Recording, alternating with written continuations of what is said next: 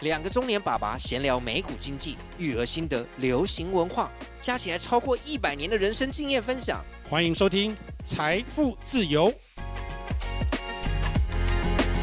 我是 Jeremy，我是大叔 Alex。今天我们就要来讲两项投资准则。之前我们讲了一些投资准则，大家如果第一次听我们说啊，我 miss 掉其他投资准则的这些 podcast，没关系。我们每一次讲一两个，到最后我们会有一集把它汇整出来。那先讲这个，就是大家先听了，你在投资上面可以让你就是不要犯一些大叔以前犯过的错误，所以是大叔的投资准则分享。这些投资准则是我之前在啊。呃从一些交易员 traders 上面得到的，所以不是大叔发明的哈。嗯、但是我真的是像刚刚 Jeremy 讲的，之前太过自信，没有 follow 这些投资准则，结果输了很惨。今天我除了讲两个投资准则之外呢，我还会分享一下我犯的一些大错误。哇，今天大叔犯哪些大错？要听完。好，那今天分享第一个投资准则呢，是做出合理的操作是昂贵的，making logical plays。is costly，合理的操作会贵，感觉合理不就是应该是价钱很 fair value，很很公平的价格吗？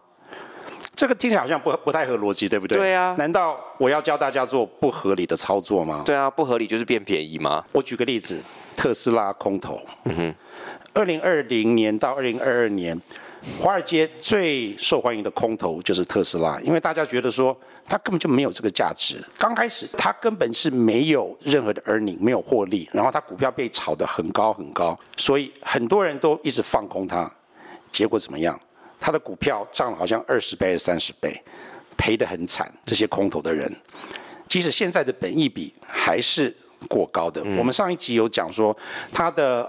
历史本益比就是 trailing 啊、呃、PE 是差不多呃七十七十多，然后它的未来也差不多六十还是太贵的三左右。对，如果说你是觉得你是一个很合理的人，你要做一个合理的决定，是不是应该要放空特斯拉？嗯，就不要买特斯拉好了。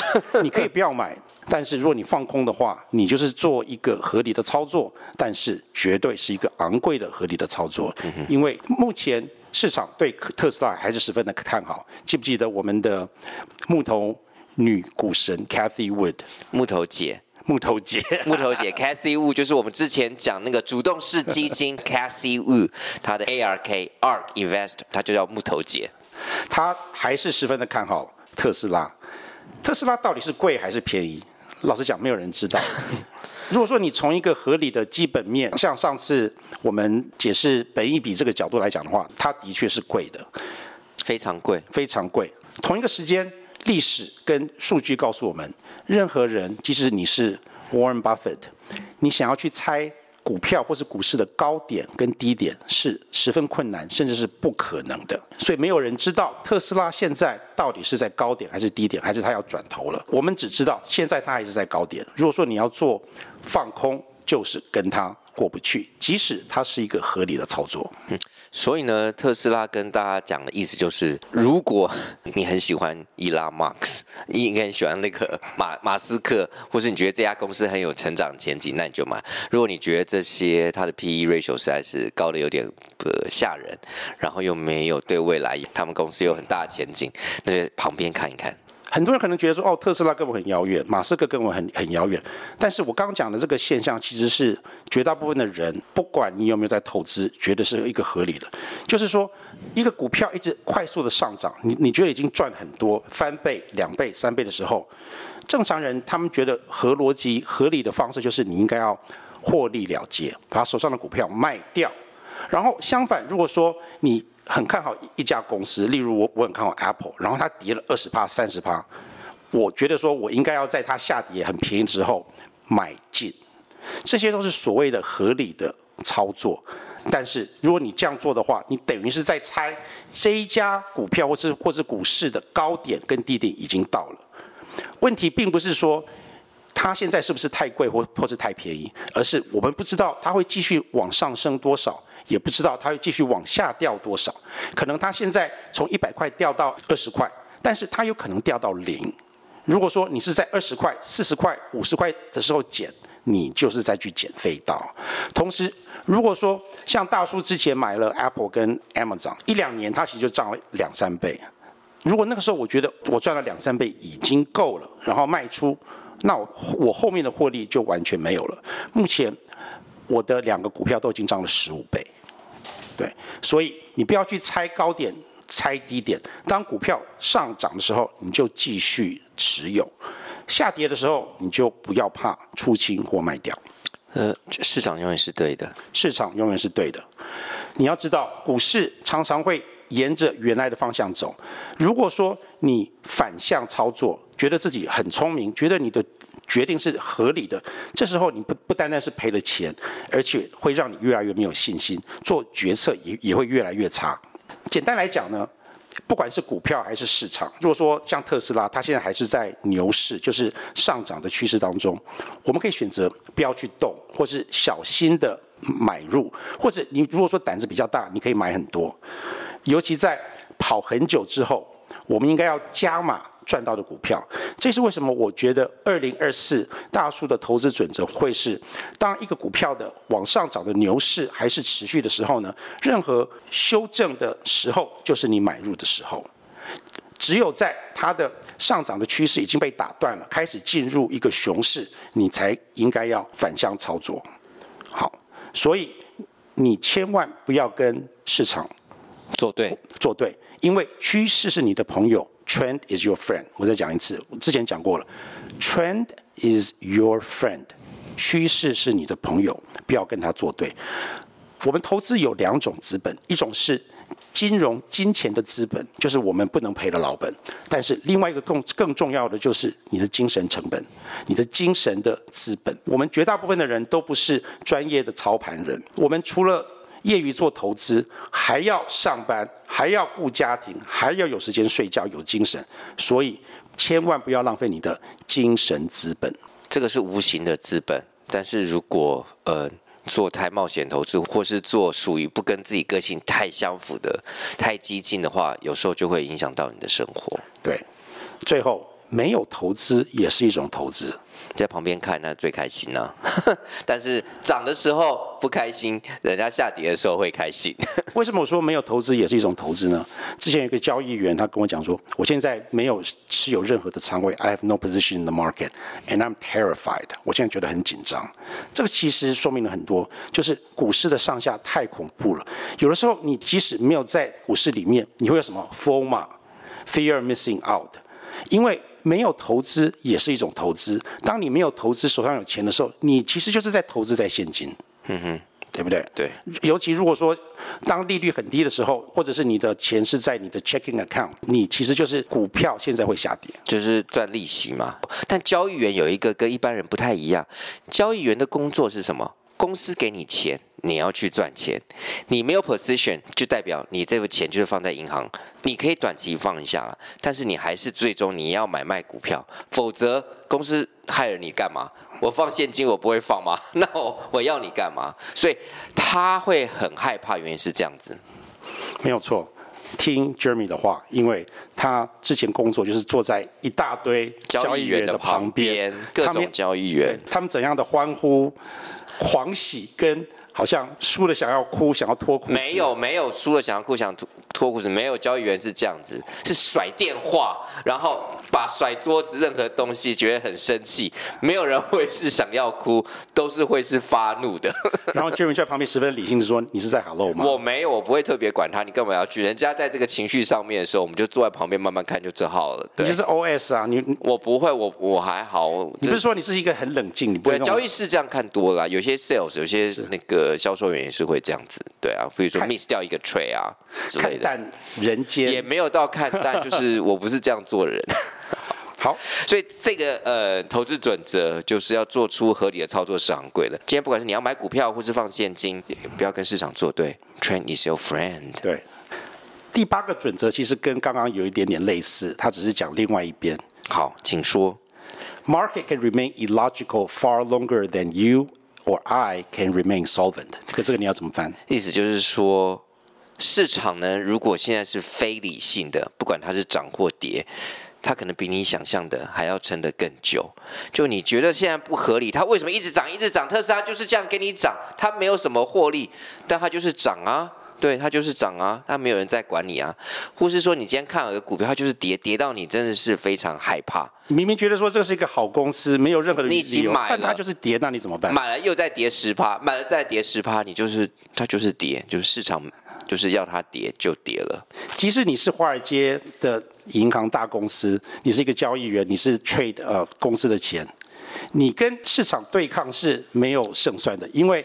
你会破产，市场不会破产，永远都会有一批人新的进来，你要晓得，对对，所以他永远可以比你撑得更久。你还没有撑到你赢的时候，市场变合理的时候，你就已经破产出局了。对，那我们在投资最重要的就是什么？不能出局，你钱全部输光了，全部赔光了，那你就出局了。有时候这就叫市场嘛，市场的价格就是大家交易出来这个价价格，你觉得不合理或合理，那它就是市场价。我们必须说，它就是一个交易的价格，大家有这样的这个买卖有相同才可以成交。但是很多人其实抓不住这一点，因为当局者迷，不单单是当局者迷，就是我们上呃大学经济学的时候呢，过去二三十年来，其实最影响力最大的就是自由市场的经济学。那它主要的理论。它的 underlining foundation 就是市场是有效率的，它是理性的，所谓的 rational market、efficient market。但是我觉得这个有时候牵扯到还有很多的人性在里面，市场就是人在里面在玩啊，所以你要觉得每一个人都是理性吗？I don't think so。嗯，这个经济学的观念呢，是在很多很多人的心心中，所以当你做一个决定的时候，你会说，哦，市场是理性的，那。所谓的市场机构，总有一天市场会醒来，会有理性的去调整，然后做正确的事情，做合理的事情。那你就看那个时间不一定长或久。对，然后事实证明，市场是没有效率，不是完全理性的，它是会有一些就是时间上的呃延迟的 lag。所以如果说你太学术派用。学校里面学的那一套，然后马上套用来做投资的话，你可能会变得太固执，然后赔得很惨。如果市场是理性的话，那就不要玩了，大家都预测是一样啦。理性是预测大家都理性，但是这个事实上是不可能发生的。对，没有错。所谓的有效率市场 （efficient market），它有一个很极端的例子，就是没有任何的谣言或者是内线消息可以影响股价，因为任何东西都已经反映在股票价格上面了。但是我们知道事实不是这样子，不可能发生的，不可能这样子的哈。投资是要用来赚钱的，不是来肯定自己的自尊心、取得个人的价值或是证明有多聪明。大叔。很喜欢说一个故事，什么故事？就是我自己觉得我自己好像嗯很有投资眼光，很聪明。我是二零零三年离开美国，那个时候我离开美纽约的时候，把我的房子卖掉了。嗯、那时候价格十分的好，我可能好好像有赚了一倍左右。哇！但是现在看起来，就应该要跟 Apple 一样撑的比较久，这样可以赚更多了。我那个时候是一定要卖掉，因为我、哦、我买的是所谓的 Co-op。Co-op 的话，就是你等于是不能出租。因为是一个有历史性的 townhouse，哦，啊，就是你要 Sex and City carry 那种 townhouse，然后他们的 co-op 规则之一就是不能出租。哦，但是你可以不用住，放在那边吗？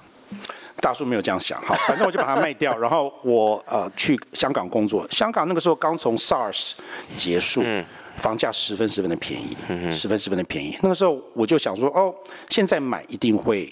还不错的点，对，十分十分，确实也是这样啊，是没错，历史这样看起来。好，但是那个时候我因为新工作有点忙，所以一直没有时间去看房子，后来拖拖拖就没有买，因为越来越高啦，越来越高，他没有回头。那，那，那后来我离开香港之后就没有买了，但是我还是很喜欢讲这个故事，说你看，你看，嗯、呃，我当初如果买的话，那证明我我是多么的有眼光，那又怎样？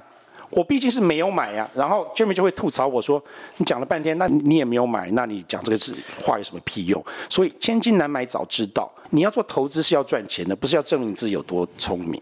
证明自己有多聪明也没有用，你就是没有赚到钱。你赚到钱你才会讲啊！真的，市场的非理性可能比你跟我撑的还要更久。我们刚刚讲的特斯拉就是一个好例子。或许五年后、三年后、十年后，特斯拉真的股票会。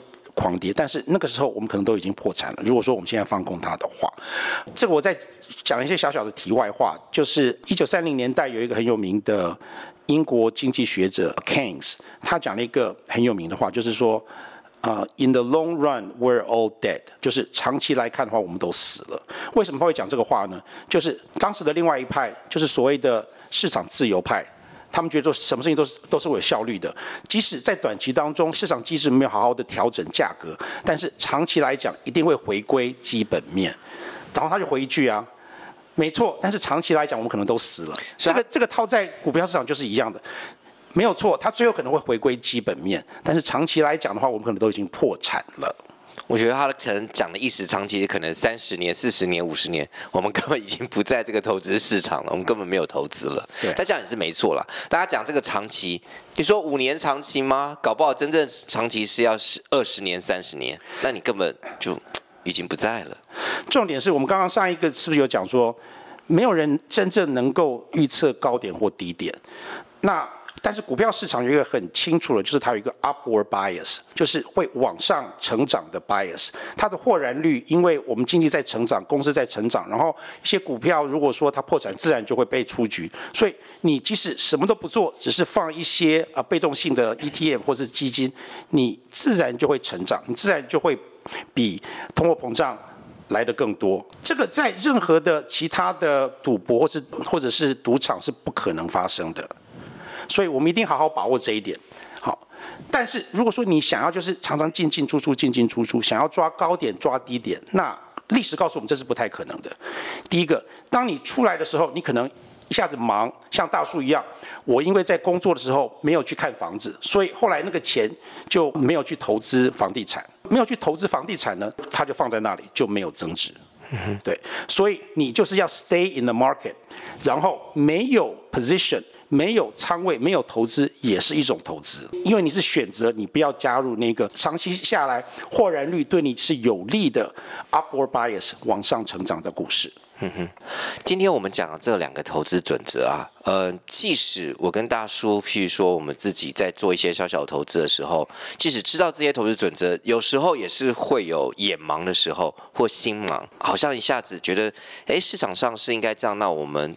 应该这样做，应该遵守这些投资准则。我们有时候也会做出一些非理性的选择。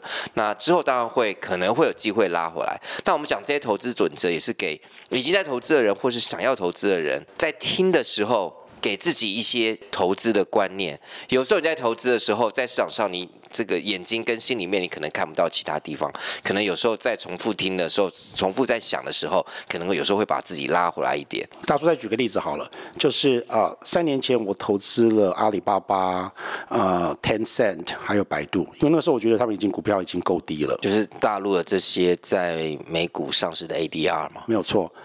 然后呢，当它下跌的时候，我又买了一些。然后它有上来一些，但是大家都知道，目前他们就是跌得很惨。做了几次这样子错误的决定之后呢，我后来就决定把它全部都出清了。出清之后，也许它今年会涨，也许它明年才会涨，也许会会像有某一些人所说的，未来中国二十年会像之前日本的三十年一样，就是上上下下，但是没有成长。我们不知道，但是我只知道，我把这些出清之后呢，我的心情放松了很多，豁然开朗，豁然开朗。我就把我的 attention focus 在目前现在的当红炸子鸡，像瘦瘦针、NVIDIA 这些东西。我跟你讲，现在他们都是给我很大的快乐。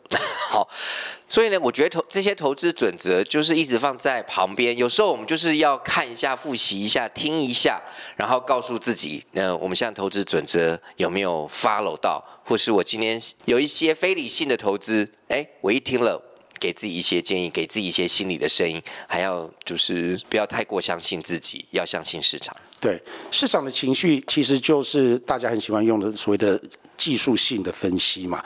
技术性分析会告诉你说，市场现在是很嗨，还是很沮丧。这些就是市场的理性或不理性。